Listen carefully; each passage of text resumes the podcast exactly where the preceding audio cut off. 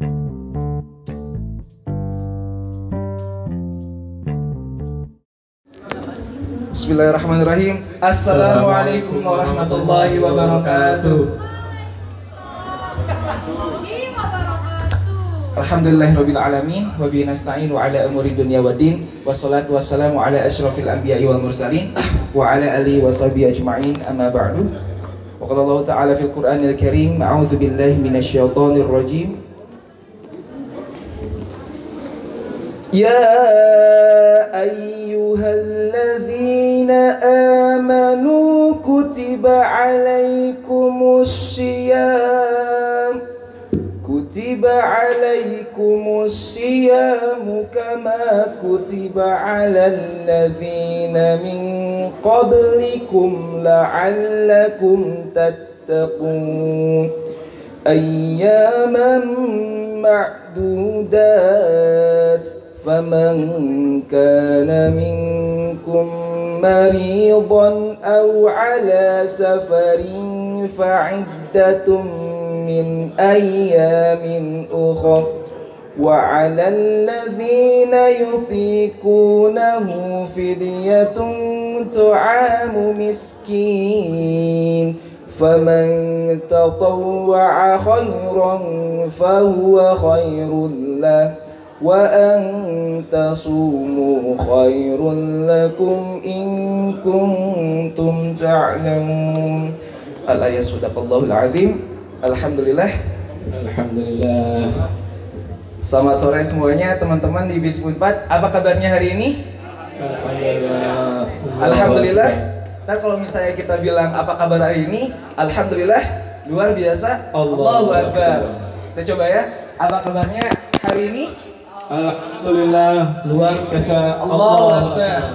Nah, jadi di sini saya perkenalkan nama saya Alvan bersama rekan saya Mubarak. Jadi kita di sini uh, dari DKM pengen sharing-sharing sama teman-teman tentang uh, beberapa hal yang insya Allah bisa bermanfaat untuk kita semua. Apalagi di bulan Ramadan ini ya. Iya. Apa tema yang mau kita bawa, Van? Nah, jadi kita itu mau membicarakan yang namanya filosofi berpuasa. Nah, teman-teman uh, pernah dengar gak sih apa sih filosofi puasa itu? Udah tahu belum?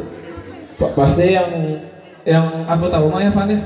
Puasa, puasa itu puasa, eh, puasa itu menahan lapar dan haus. Kira-kira itu benar gak? Nah, uh, menahan lapar dan haus itu bisa sih puasa, Tapi kenapa tuh, Bang? tapi dia nggak masuk filosofinya loh. Oh, terus yang benar gimana tuh? Jadi gini, eh, ketika kita berpuasa, ternyata Ya. kita itu nggak cuman nahan tuh lapar sama haus aja, Oh. gitu. Nah, apa tuh apa aja? Nah, jadi ada hadis teman-teman. Hadisnya tuh kayak gini bunyinya. Betapa banyak orang yang berpuasa, namun perolehannya dari puasa itu hanyalah lapar dan haus. Oh jadi ibaratnya kita udah dari pagi sampai sore itu udah nggak makan nggak minum tapi kita nggak dapat pahalanya gitu. Iya, nggak dapat sama sekali. Nah itu kira-kira kenapa tuh bang?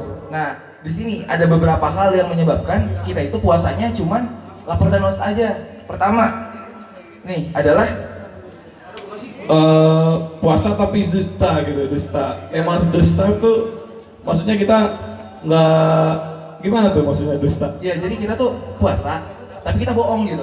Maksudnya di sini adalah kita eh, ketika kita berpuasa, kita mengucapkan kata-kata yang memang itu tidak sesuai dengan faktanya. Misalnya kita bercanda gitu. Karena maksudnya berbohong di sini dalam hal apa pun meskipun dalam bercanda. Jadi ketika kita berpuasa, tapi kita mengatakan kata-kata yang bohong, itu kita menciderai puasa itu gitu. Jadi eh, si puasa itu bisa menyebabkan kita puasanya sah, tapi nggak dapat pahala dari puasa tersebut. Oh gitu. loh. Terus ini ada tulisan puasa tapi gibah. Gibah, waduh. Gibah Itu- tuh gibah gimana? Gibah tuh setahu aku tuh gibah tuh ya ngomongin orang, Iya. ngejulitin orang, Aduh.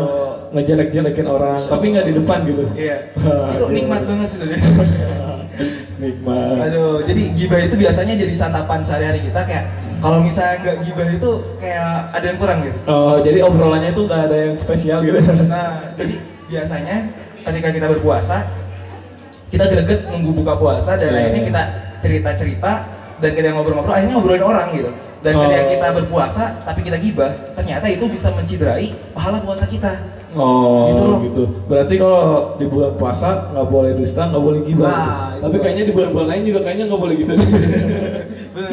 tapi ya kalau di sini kan konteksnya ke pahala puasa oh, pahala puasa. Terus ada lagi nih Rok puasa tapi Apa tuh? Nggak salah. aduh gimana nih Rok Eh, gimana tuh? jadi gini eh, kalau misalnya kita ngelihat rukun Islam rukun Islam itu kan ditegakkan atas sholat gitu ketika Iya. kita syahadat Yang agamanya gitu ya, sholat. Sholat itu imaduddin, faman aqamaha faqad aqamaddin. Oh. Jadi ketika eh, kita dalam Islam itu kita udah syahadat, tapi kita nggak sholat, Nggak sholat. itu nggak ada tiangnya, kayaknya Oh, runtuh gitu. Runtuh, kan. kok nggak kokoh gitu ya. Ya, nah pun perintah eh, puasa ini itu setelah perintah sholat. Jadi kalau Oh. misalnya kita puasa, tapi Harus. kita sholat, kalau puasanya tetap sah, Rok. Oh, harus salat gitu. Iya, puasanya tetap sah, tapi Iya. ya kita nggak dapat buah pahala lagi aja gitu. Oh. Iya, gitu. Karena Iya, iya, iya. harus sholat juga gitu. Oh ya ya. Berarti kalau misalnya kita nggak sholat, kita gibah, kita dusta itu kita hanya menahan diri dari lapar dan haus saja. Nah, Berarti sama aja. kita puasa, eh pahala puasanya itu kita nggak dapat gitu ya. Betul, Oh, betul, gitu. malah capek-capekin diri sendiri aja kalau gitu ya. Ya, capek sendiri aja kayak gitu. Oh, Ada lagi nih Rob. Oh puasa. puasa tapi nggak jaga pandangan. Masya Allah. Oh, Masya Ini Allah. agak berat ya. Eh, teman-teman nikmat gak sih ketika misalnya kita sebagai cowok nih, teman-teman cewek gitu, melihat seseorang yang indah gitu, cantik. Kalau misalnya cowok tuh ngeliat, wah seksi ya, mantap gitu kan. Itu kayak Masya Allah gitu bidadari gitu misalnya, wah gua banget gitu misalnya, atau cewek liat, wah ganteng banget gitu kan, opa opa gitu kalau cewek kan biasanya, itu kayak nggak bisa, eh, kayak susah banget buat dilepaskan dari seharian gitu. Oke. Nah ternyata dalam puasa itu nggak boleh Rob. Nggak boleh. Iya. Karena alasan tadi gitu ya. Iya. Karena Bahkan kalau misalnya tentang jaga pandangan ini, Allah Subhanahu Wa Taala telah berfirman dalam surat An-Nur, "Qul lil mu'minin yaghuddu min absarihim wa yahfazu furujahum." Nah, artinya apa, Rob? Jadi kita itu dikatakanlah katakanlah kepada orang-orang muslim bahwa jagalah pandanganmu dan jagalah farjimu. Farji itu Hmm. adalah kemaluan. Jadi kita tuh suruh menjaga gitu kayak gitu. Hmm. Berarti di dalam puasa ini kita nggak hanya sekedar menahan haus dan lapar aja gitu ya. Iya. Karena filosofi berpuasa dari eh, filosofinya adalah karena puasa itu menahan dari segala macam yang menyebabkan dosa gitu ya. Iya. Termasuk gibah, bo- berbohong gitu ya. Iya. Dusta, nggak sholat, jaga panjang, jangan jaga pandangan gitu ya. Iya. Karena emang kalau misalnya kita berpuasa hanya sekedar menahan lapar dan haus, itu bakalan sia-sia Tuh, karena sia-sia. karena esensi dari puasa sendiri itu adalah menahan hawa nafsu kita, nafsu kita untuk berbuat dosa dan mungkin nanti bisa dilatih di bulan-bulan berikutnya nggak hanya bulan puasa aja. Karena bulan puasa ini bisa jadi latihan kita untuk menahan semua it- semua itu Iya. dan bisa diteruskan di bulan-bulan selanjutnya. Betul. Gitu bang. Jadi barusan tuh ada beberapa hal yang menciderai si puasa kita. Iya. Nah sekarang ada hal-hal juga sebenarnya tadi esensi dari puasa itu sendiri. Ada nih pertama adalah takwa. Teman-teman tahu nggak apa itu takwa? Takwa itu kalau kata orang Sunda tak tak anu dua. takwa. tak tak. Jadi saya takwa di sini nggak gitu. Jadi ya takwa itu kalau secara ininya etimologinya bahasanya kayak gini. Imtisalu awamirillah wajibna nawahi. Artinya adalah mengi- eh, melaksanakan segala sesuatu yang diperintahkan Diperintahkan dan menjauhi larangannya. Nah, itu adalah takwa. Jadi ketika kita berpuasa, diharapkan kita menjadi semakin takwa kepada Allah Subhanahu wa taala. Dengan cara menjalankan segala perintahnya dan menjauhi segala larangannya. Gitu. Terus ada lagi nih. Memupuk rasa kasih sayang antar sesama umat manusia. Ini tujuannya masya Allah banget ya. Ya, ini ya nggak sih kalau misalnya kita sekarang melihat kalau misalnya selain bulan puasa, kita orang yang misalnya biasa bisa makan gitu. Iya. Kita kadang-kadang nggak peduli sama saudara-saudara kita di luar sana yang Benar. masih kurang bahkan eh, nggak makan gitu kan ketika puasa semuanya sama karena dalam Islam itu tidak ada orang yang lebih baik dari yang lainnya kecuali yang membedakan adalah keimanan dan ketakwaannya mau ente eh, orang kaya anak pejabat Iya. anak presiden anak kuli anak guru semuanya sama yang membedakan adalah keimanan dan Ketakwaan. ketakwaan jadi kita ada suatu rasa kita sama gitu Hmm. Gitu. Dan mungkin menurut salah satu memupuk rasa kasih sayang itu dengan cara berbu- eh, berbagi berbuka Ya. gitu ya.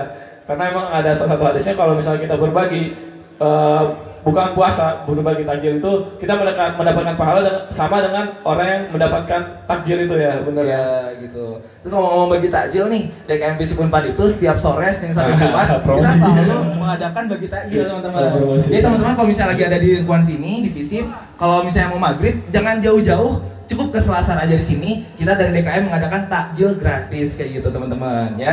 Kita jadi saling berbagi sama teman-teman juga biar kita sama-sama merasakan nikmatnya Kasih sayang. ya sayang Nikmat kasih puasa sayang, gitu ya. gitu. Terus ada lagi nih, Pak. Membina Membina dan menata diri kita kita kaum muslim agar senantiasa hidup teratur seperti dalam mengkonsumsi makanan dan minuman at- atau dalam mengatur waktu.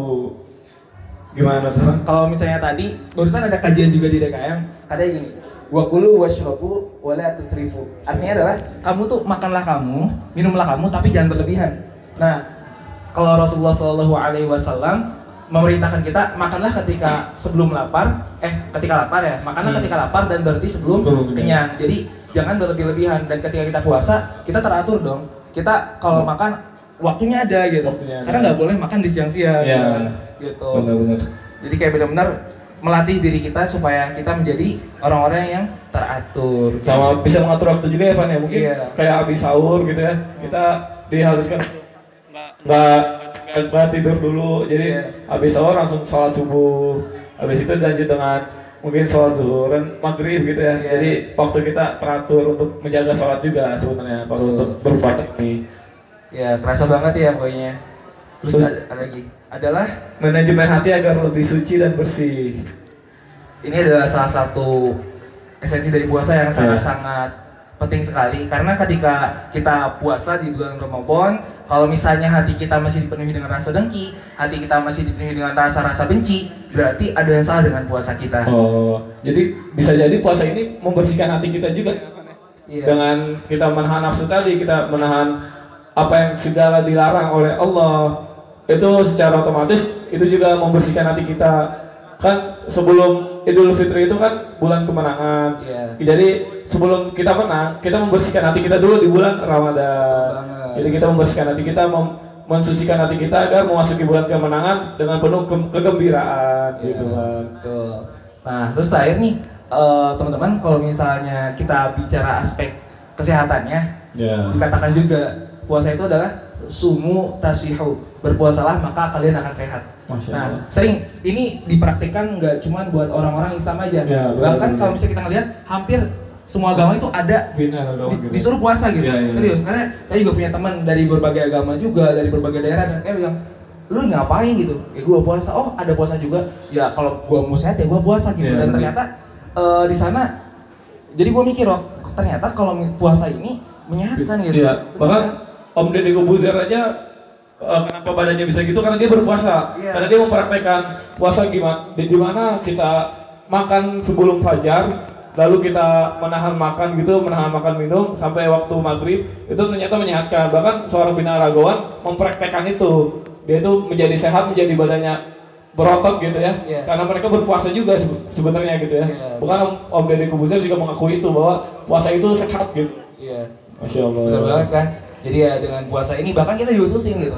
Buat orang Islam wajib karena tadi di ayat yang ta- tadi saya eh, tadi saya udah bacakan Iya. ya ayuhal ya ayuhan nas kutiba alaikumusiyam eh waladi- a- Ya ayyuhalladzina amanu Kutiba alaikumusiyam kama kutiba alal ladzina min qablikum la'allakum Ya, tattaqun. betul. Dipanggil gini, wahai orang-orang yang beriman, diwajibkanlah kepada Atas- kamu atas kamu berpuasa. berpuasa di bulan Ramadan sebagaimana yang telah diwajibkan pada orang-orang terdahulu sebelum kamu kayak gitu. Nah. gitu. Jadi se- eh, berpuasa ini bukan hanya datang di masa Nabi Muhammad ya. Sebenarnya berpuasa ini juga datang di zaman-zaman sebelum Nabi Muhammad, zaman Nabi Ibrahim, zaman Nabi Musa itu sudah diperintahkan berpuasa. Ya. Gitu. Ini termasuk yang ringan gitu. Kita tuh 30 hari doang. Jadi zaman-zaman Nabi sebelum Rasulullah, Nabi Muhammad Shallallahu alaihi wasallam itu lebih lama lagi. Kalau misalnya rinciannya nanti kita harus buka-buka lagi kan Wah. agak lumayan. Cuman yang jelas Ya. lebih lama puasanya Lebih kayak gitu. Jadi udah diperintah puasa ini udah ada. Jadi simpelnya simpulnya ya jadi kita ber, dalam berpuasa ini jangan sampai puasa kita cuman menjadi lapar dan Haus. haus saja gitu ya. Hmm. Dan juga banyak esensi dari berpuasa kayak kita mensucikan hati, kita bisa memanajemen waktu, Iya. kita bisa menyehatkan badan. Itu esensi-esensi puasa yang tanpa kita sadari itu uh, berlaku di dalam diri kita gitu. Ya, Mudah-mudahan kita menjadi hamba Allah yang senantiasa, dimudahkan dalam Amin. menjalankan segala kewajibannya dan menjauhi segala larangannya. Amin. Amin ya Allah ya rabbal alamin. Sekarang teman-teman kalau misalnya udah mendekati buka puasa, silahkan untuk mencari takjilnya bisa langsung mampir ke Selasar. Ya. Ya, gitu ya. Dari kami terima kasih atas perhatiannya. Barakallahu fikum. Wassalamualaikum warahmatullahi wabarakatuh.